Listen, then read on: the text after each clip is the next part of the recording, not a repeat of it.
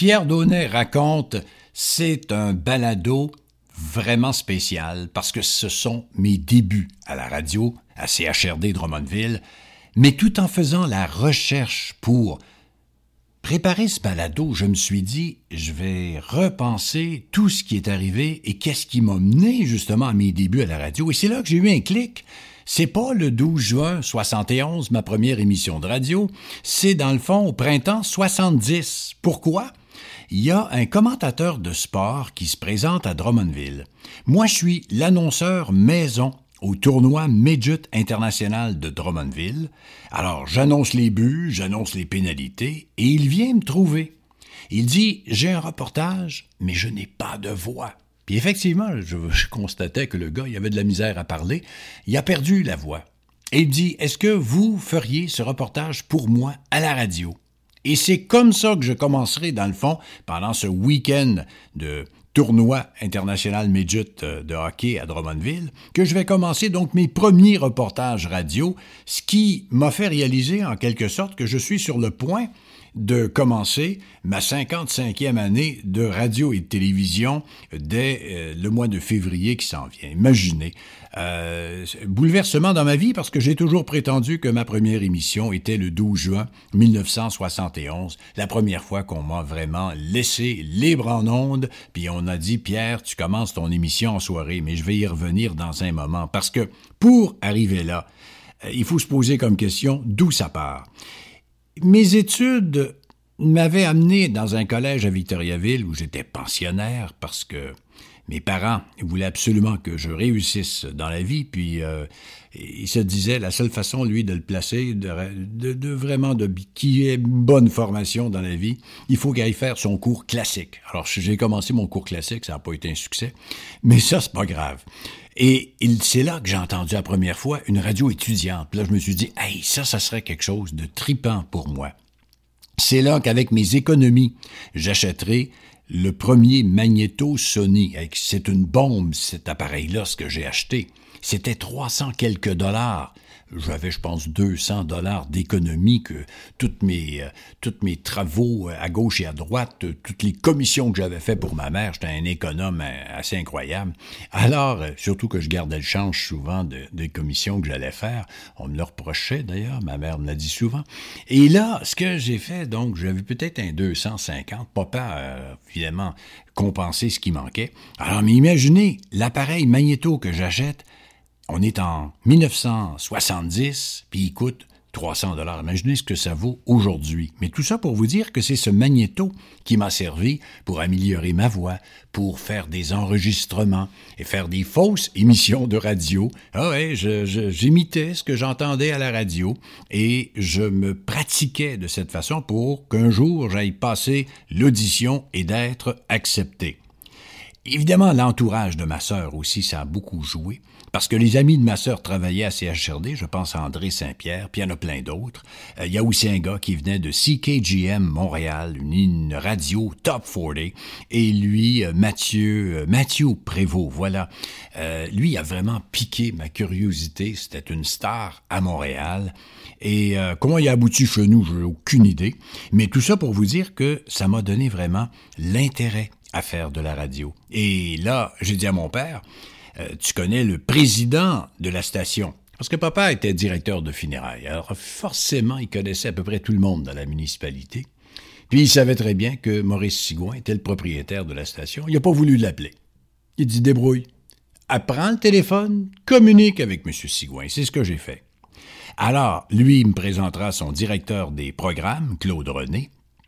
Et là, écoutez, j'ai 16 ans. On est rendu à l'été 70 et je me présente pour mon audition. Rejet de ma candidature, ça fait tout à fait du sens quand on y pense. Euh, J'étais pas prêt, il n'y avait pas de place, et euh, la station me dit, bah écoutez, euh, jeune homme, vous reviendrez dans quelques années. Je dis, mais est-ce que vous me laisseriez venir ici le soir, juste voir comment ça fonctionne, puis peut-être me pratiquer, puis de... Ben, dit, pourquoi pas? Pas de problème. Alors donc, je m'installe avec des textes de nouvelles, et là, je vais lire des textes dans les studios, je vais m'enregistrer, et je vais chercher à m'améliorer, avec l'aide de plein de gens. je pense ici à Gilles Saint-Pierre qui était chef des nouvelles. Il m'a montré c'est quoi la lecture d'un bulletin de nouvelles, c'est quoi préparer une nouvelle? je partais de loin, je, je me fais ça de ma vie. Je n'ai jamais étudié en radio, télévision.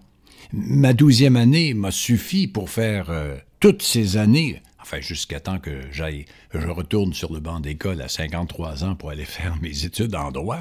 Mais dans ce temps-là, donc, j'ai passé à travers avec euh, mon secondaire 5, qui s'appelait la douzième année à l'époque. Alors, ce sont des, des annonceurs aussi qui m'ont aidé, parce qu'ils m'ont laissé leur place, c'est-à-dire qu'ils me laissaient faire la mise en onde, et eux allaient s'installer dans un petit studio. Et aux dix minutes, ils intervenaient en ondes, mais ils me laissaient enchaîner toute la musique, les 33 tours, les 45 tours, qui se jouaient sur des tables tournantes à l'époque, et j'apprenais la console Gates, une très très belle grosse console de radio, qui m'a permis, moi, d'avoir une aisance, premièrement, sur l'aspect euh, comment ça fonctionne, sur quoi tu appuies? Et, comment tu mets en onde une émission de, radio? Et pendant ce temps-là, ben, je continuais de pratiquer des heures et des heures à lire des bulletins de nouvelles. Et c'était des textes qui venaient de la presse canadienne. À l'époque, c'était une espèce de grosse machine, une espèce de, oui, ça s'appelait un téléscripteur qui on imprimait là-dessus toutes les nouvelles qui sortaient, les nouvelles nationales. Alors moi, je découpais ça, puis je m'en allais dans le studio, puis je lisais, je lisais, je me réécoutais. Mais en même temps, je faisais la mise en onde des émissions. Alors, j'apprenais une certaine, comme je vous disais, une aisance. Et là, tout à coup, arrivera un incident qui est assez amusant. Parce que l'animateur euh, Yvon Garneau, qui aujourd'hui est coroner, à l'époque était animateur de radio.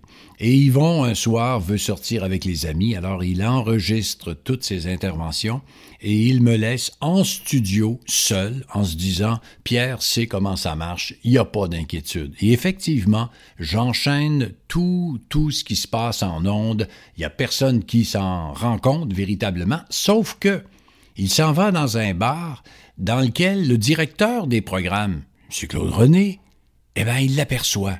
Alors, M. René appelle au poste, puis il dit, euh, il voit bien que c'est moi qui réponds au téléphone. Il dit, j'aimerais parler à Yvon Garneau. Oh, je lui dis, il est aux toilettes.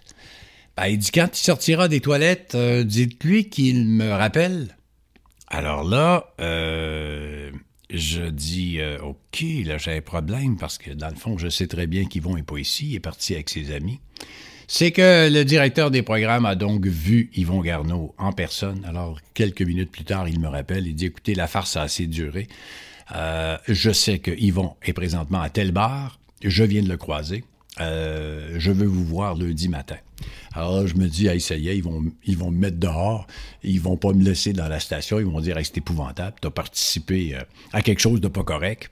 Mais finalement, il est parti à rire, il a dit, c'est merveilleux, vous êtes déjà prêts. Et dans la semaine qui suivait, un des animateurs du week-end a quitté, je l'oublierai jamais, Gilles Morancy.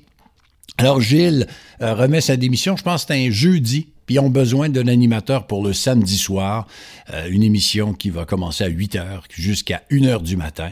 Et ils se disent, ben voilà, on a Pierre, puis qui sait déjà comment ça fonctionne, puis il a une bonne voix ce gars-là, alors on va lui faire confiance. Et c'est comme ça que je vais commencer ma première émission, donc effectivement, le 12 juin 1971. Le titre de l'émission, ça s'appelait Compagnon d'un soir. Ben, j'ai été euh, plus qu'un compagnon d'un soir, parce que là, je me suis mis à faire plein, plein d'émissions de radio euh, dans un contexte vraiment particulier, parce qu'à cette époque-là, les animateurs de radio peuvent choisir ce qui va tourner en ondes. Alors, euh, ça l'est évidemment selon mon style, parce que j'aimais beaucoup la musique. Je vous donne un exemple. Saturday de, de Elton John. Euh, ça, c'était mon, mon bag de musique. J'aimais ça, ce genre de, de rock-là.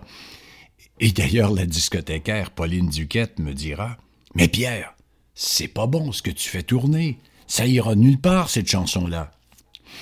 Euh, c'est probablement la chanson que Elton John a joué le plus souvent en spectacle Saturday. J'avais, je demeure persuadé, que mon oreille était excellente dans le temps, l'est encore aujourd'hui quand j'entends quelque chose, je peux vite voir si c'est un hit qui va le devenir ou non. Mais cela dit, euh, il y avait donc la pression, le trac de la première émission de radio. Et ça, c'est extraordinaire parce que, encore aujourd'hui, j'ai le trac avant de faire quelque intervention que ce soit, même avant de faire un balado. Pour moi, il y a une certaine pression euh, de bien faire les choses. À la télé, tous les soirs, dans les minutes qui précèdent un bulletin de nouvelles, j'ai le trac.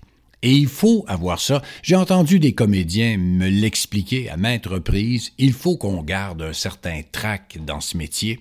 Et moi, je l'ai gardé. Mais dès le début, je vous dirais que fallait apprendre à maîtriser. Mais comme j'avais bien pratiqué ma lecture des bulletins de nouvelles qui venaient à l'heure et à la demi, ben, j'avais deux sections solides de, de mon heure. Et là, après ça, juste quelques informations à donner sur quelle heure on était, qu'est-ce qu'il faisait comme météo, euh, d'encourager les gens à avoir du plaisir, puis de, le nom de la chanson qui s'en vient, etc. Ça s'est fait très, très bien et ça s'est bien passé. Et ce qui me frappait, cependant, je marchais un peu partout, dans la ville, puis là, tu commences un petit peu à être connu. Mais les gens disent pas qu'ils écoutent Pierre, ils écoutent le fils de Jean Daunel, directeur de funérailles. Alors, c'est un peu spécial, je me dirais dès le début, coudon, est-ce qu'on écoute moi ou on écoute le fils de? Et évidemment, euh, comme je vous disais, il y a un trac quand tu rentres en ondes puis que tu es en studio, puis surtout dans tes premières émissions. T'as pas le goût que les gens te regardent. T'es en studio, tu veux te concentrer sur ce que tu as à dire et tu ne veux pas être dérangé. Alors que dans le monde de la radio, souvent, les gens viennent te parler pendant que la musique joue en ondes, euh, ils viennent te parler de ci, de ça. Puis là, ça défait ta concentration. Alors qu'est-ce que Pierre fera pour maximiser ses chances de réussite? Il va écrire un mémo je ne sais pas comment j'ai pris ça, comment j'ai fait ça, mais j'ai écrit un mémo sur la porte du studio pour dire de ne pas déranger les animateurs en ondes. Et j'ai signé la direction. Alors, quand la vraie direction s'est rendue compte qu'il y avait une note signée la direction puis que c'était pas d'eux autres, là, ils sont mis un peu à fouiller. Mais qui a écrit ça? Quand ils ont découvert que c'était moi, ils l'ont trouvé drôle, ils ont dit, fais pas ça, là. Tu signes pas au nom de la direction. Tu fais euh, ton émission, puis euh, on comprend que tu ne veux pas être dérangé, mais dis-le en pleine face aux gens qui te dérangent. Et à ce moment-là, euh, concentre-toi par la suite à, faire tes choses. Et quand je commence mes premières émissions de radio, ce qui est assez particulier, donc je vous ai dit, c'est souvent de 8 heures le soir à 1 heure du matin. Et que fait Pierre à 1 heure du matin? Il retourne en studio pour enregistrer les bulletins de nouvelles qu'il n'a pas aimés. S'il a fait des erreurs pendant son bulletin de nouvelles, pendant qu'il était en ondes, en direct, il retournait, il les pratiquait, il les réécoutait, il les pratiquait à nouveau. C'était une question d'améliorer et de devenir vraiment le meilleur. Il y a une heure qui frappe vraiment euh, l'imaginaire, c'est sept heures. 7 heures le soir où mon père me réveille parce que j'ai pris un petit repos euh, qui précède mon émission de radio à 8 heures. Puis à 7 heures quand il me réveille le matin parce que là je m'en vais à l'école. Et je me rappelle d'anecdotes comme OK, il est 7 heures du matin ou du soir, papa? Et là, c'est comme ça que une fois, ben, c'était pour aller à l'école, l'autre fois, c'était pour aller à la radio. J'étais euh, vraiment intraveineuse à la radio. Évidemment, j'offre en plus à mes collègues de les remplacer la fin de semaine parce que je me dis, eux, là, une sixième journée de travail, ils n'aiment pas ça. Alors, je me rappelle pas c'était quoi la tarification horaire, mais je le faisais même moins cher que ça leur aurait coûté de, m'engager. Je leur faisais un deal pour, pour quelques dollars seulement. Je les remplaçais complètement dans leur quart de travail de 6 heures le samedi, à un point tel qu'à un moment donné, j'étais en onde de 6 heures le matin jusqu'à 1 heure le matin. Pourquoi? Ben, j'avais remplacé tout le monde, et là, Là, effectivement, la direction m'a convoqué pour dire Pierre, tu ne peux pas être en onde toute la journée. Alors là, il a fallu que je me résigne et que je me calme un peu pour ne pas faire, euh, euh, comment je vous dirais ça? Bon, la, programmation entière. C'était normal qu'il y ait peut-être une variété dans une station de radio et pas seulement une seule voix. Il y avait, pendant cette période-là, la station FM aussi qu'on devait alimenter en nouvelles. Alors, les animateurs devaient préparer une espèce de petit résumé d'actualité qu'on allait faire dans la radio FM qui s'appelait CFDM FM. Il y avait deux micros parce qu'à l'époque, c'était donc un studio stéréo. Alors, micro de gauche et le micro de droite. Et ça, quand vous l'écoutiez à la maison, dans ce qui était la stéréo la plus parfaite, vous aviez la voix qui venait des deux côtés. Puis moi, je m'amusais. Je lisais une nouvelle dans le micro de droite et la suivante, je la lisais dans le micro de gauche. Puis là, quand j'enregistrais ça, moi, puis là, je m'en allais manger à la maison, là, j'écoutais dans le salon chez nous ma voix qui se promenait du micro de gauche, ben, c'était le haut-parleur de gauche à la maison qui fonctionnait. Puis quand je me tournais en studio pour aller vers le micro de droite, ben là, c'était haut-parleur de droite. Pierre niaisait avec ça. Il y avait un plaisir à faire des tentatives de toutes sortes de choses. Et on apprenait notre métier, dans le fond, sur le terrain avec l'aide de plein de gens. Quand je vous ai dit que j'avais plein de gens qui m'aidaient, ben moi, les animateurs dont les noms sont revenus en faisant ma préparation, je pense aux Jean-Pierre Dubois, Michel et Denis Duchesne, Raymond Chartier, Denis Caron, Gilles Péloquin, Yvon Garneau dont je vous ai parlé, euh, Gilles Morancy et Claude Martin, une voix ah, une voix extraordinaire, surtout au FM. Puis lui, il n'avait pas le besoin de se passer de gauche et à droite. Il avait une voix extraordinaire, ce gars-là. Je ne sais pas ce qu'il est devenu. Euh, évidemment, je faisais des choses euh, qui sortaient juste pas de, mes habitudes, c'est-à-dire que oui, j'allais surtout travailler en studio, mais là, j'ai pris le goût d'aller au hockey et de me dire, je vais me faire des entrevues pour mes émissions. Et je me rappelle la toute première avec Bernard Boum Boum Geoffrion. Écoutez, c'est un gars qui a compté euh, des saisons de 50 buts avec les Canadiens, puis son fils, son fils Danny jouait avec les Royals de Cornwall, qui jouait dans la Ligue de hockey junior majeur du Québec à cette époque. Et l'équipe de Cornwall visitait donc les Rangers de Drummondville. Alors j'étais allé faire une entrevue avec euh, ce Boum Boum Geoffrion qui va me répondre euh, comme s'il me connaissait euh, parfaitement. Et là, il va commencer c'était la bonne vieille technique des politiciens puis des, bons joueurs de hockey qui étaient sympathiques avec les animateurs de radio. Et il commençait toutes ses phrases en disant Eh bien, Pierre, et voici ce que je pense. Et là, quand on entendait ça, ben, ça faisait une familiarité, comme si, euh, boum boum, Geoffrion respectait Pierre Donnet. C'était de là que, bien des fois, quand vous avez entendu des gens nommer mon prénom, il y a un attachement par rapport à cette formule-là, puis ça vient dans le fond de ces années-là.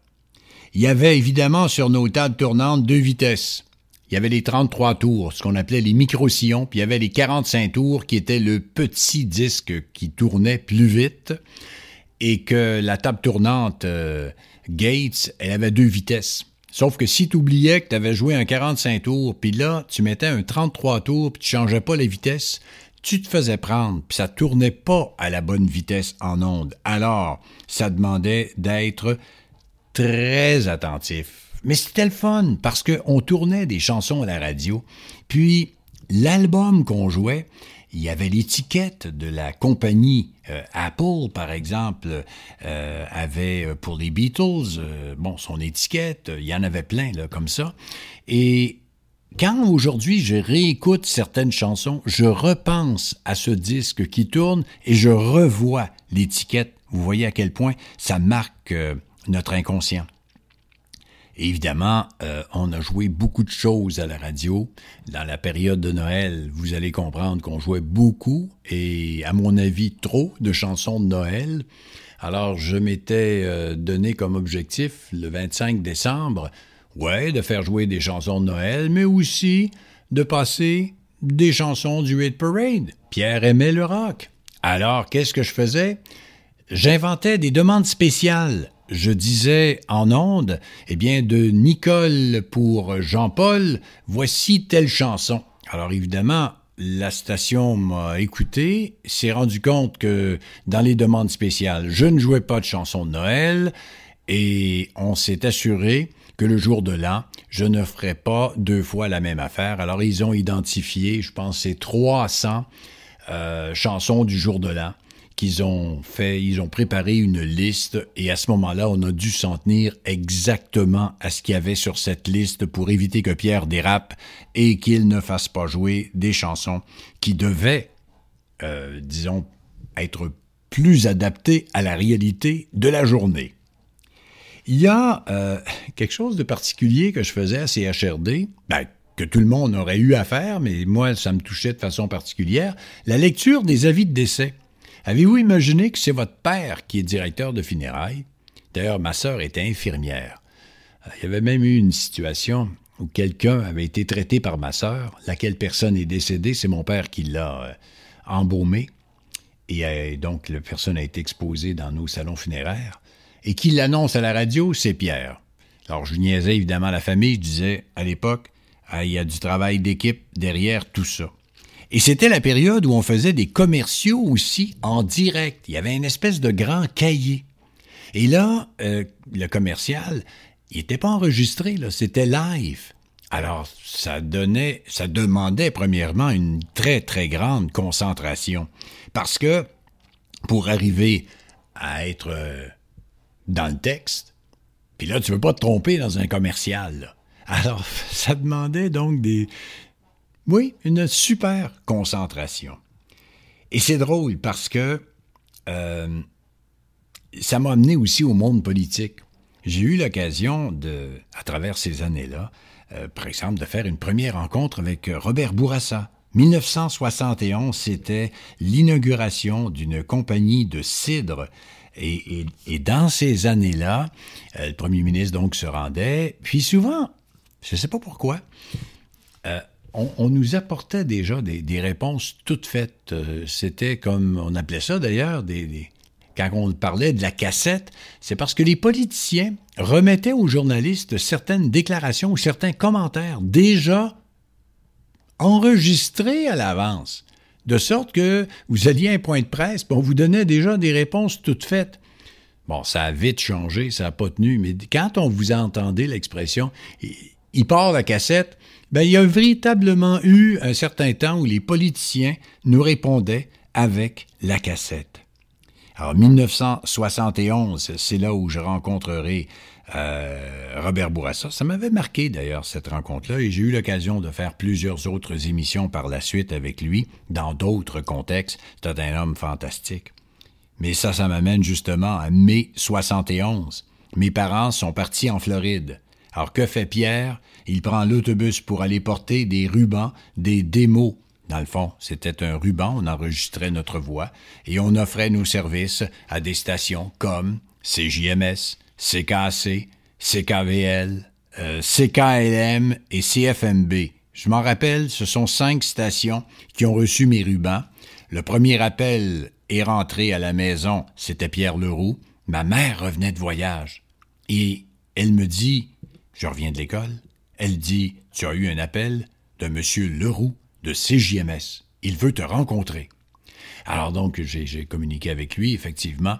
Ma mère, par la suite, est venue me conduire à Montréal, et c'est là que j'ai passé l'audition et été engagé sur le champ. Cette fois-ci, j'ai pas raté l'audition. Hein. Quand la porte s'est ouverte, euh, je l'ai bien saisie, et euh, quelques autres stations ont fait signe par la suite, mais la station prioritaire pour moi, c'est dès que CJMS m'a ouvert une porte.